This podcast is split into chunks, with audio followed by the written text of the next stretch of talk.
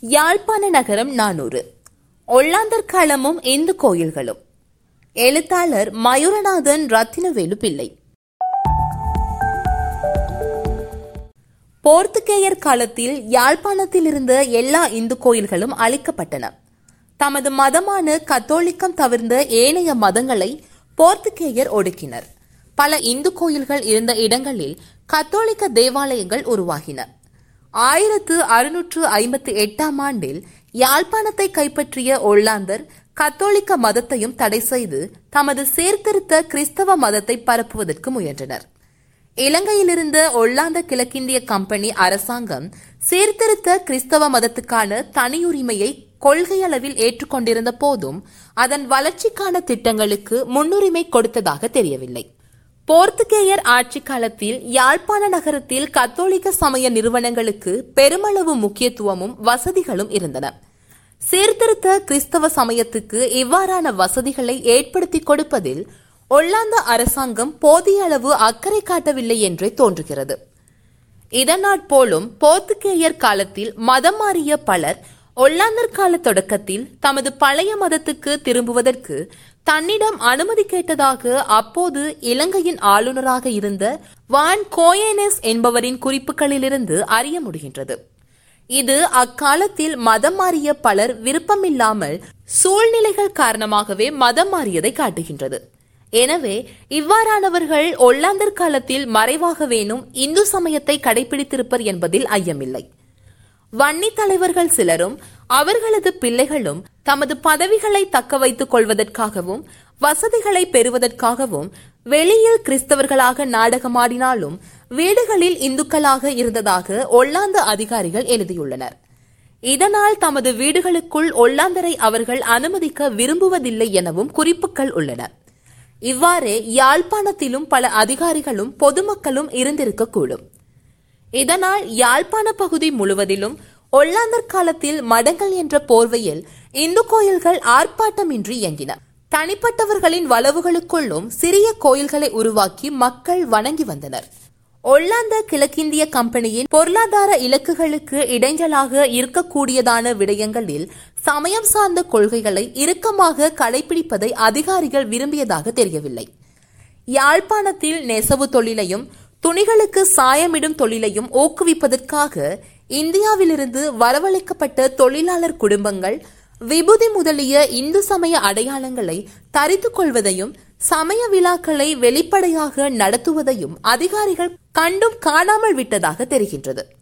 இவை தொடர்பான கடுமையான சட்டங்களை நடைமுறைப்படுத்தினால் மேற்படி தொழிலாளர்கள் மீண்டும் இந்தியாவுக்கு திரும்பிவிடுவர் என அதிகாரிகள் பயந்தனர்.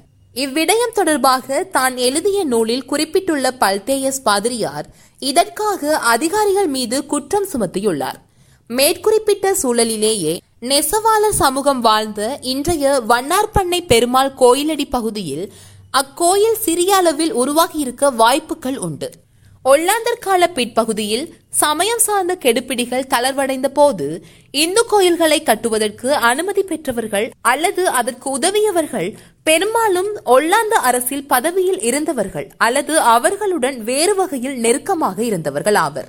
குறிப்பாக யாழ்ப்பாண நகர பகுதியில் வண்ணார்பண்ணை வைத்தீஸ்வரன் கோயில் நல்லூர் கந்தசுவாமி கோயில் நீராவியடி பிள்ளையார் கோயில் என்பன இவ்வாறு உருவானவை.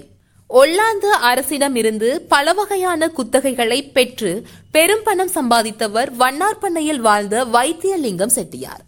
ஒல்லாந்து அதிகாரிகளுடன் நெருக்கமாக இருந்த அவர் வண்ணார்பண்ணை வைத்தீஸ்வரன் கோயிலை கட்டுவதற்கு அனுமதி பெற்றார்.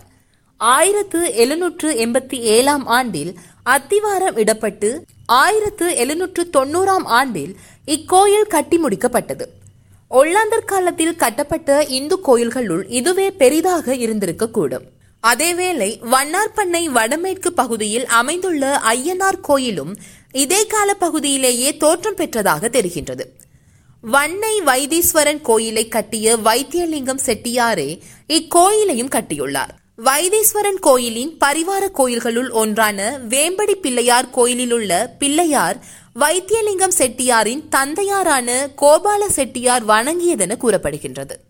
எனவே இதுவும் ஒல்லாந்தர் காலத்து கோயிலாக இருக்கலாம். அதேவேளை வைதீஸ்வரன் கோயிலை கட்டுவதற்காக இந்தியாவில் இருந்து அழைத்து வரப்பட்ட சிற்பிகள் காளியை வைத்து வணங்கிய இடத்திலேயே இன்று கண்ணாத்திட்டி பகுதியிலுள்ள காளி கோயில் உருவானதாக அதன் வரலாறு கூறுகிறது. எனவே இதுவும் ஒல்லாந்தர் கால பிற்பகுதியில் ஒரு சிறிய கோயிலாக தோற்றம் பெற்றது எனலாம். ஒல்லாந்தர் காலத்தில் இன்றைய யாழ்ப்பாண நகர எல்லைக்குள் கட்டப்பட்ட இன்னொரு முக்கியமான கோயில் நல்லூர் கந்தசுவாமி கோயிலாகும். உண்மையில் இது ஒரு புதிய கோயிலாக அல்லாமல் தமிழரசர் காலத்தில் இருந்த நல்லூர் கந்தசுவாமி கோயிலின் மீளுரு வார்க்கமாகவே கருதப்படுகிறது. எனினும் இது முன்னர் இருந்த இடத்தில் அல்லாமல் வேறிடத்திலேயே கட்டப்பட்டது. இதன் வரலாறு குறித்து பல கருத்து வேறுபாடுகள் காணப்படினும் இன்றைய கந்தசுவாமி கோயில் ஒல்லாந்தர் கால இறுதி பகுதியிலேயே உருவானது என்பதில் ஐயமில்லை.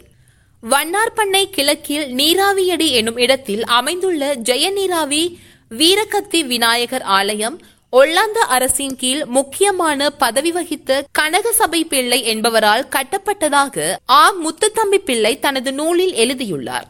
எனினும் பிரித்தானியர் கால கச்சேரி பதிவுகள் இக்கோயில் ஆயிரத்து எண்ணூற்று ஐந்தாம் ஆண்டில் பூலோக முதலியார் என்பவரால் கல்லால் கட்டப்பட்டதாக கூறுகின்றது.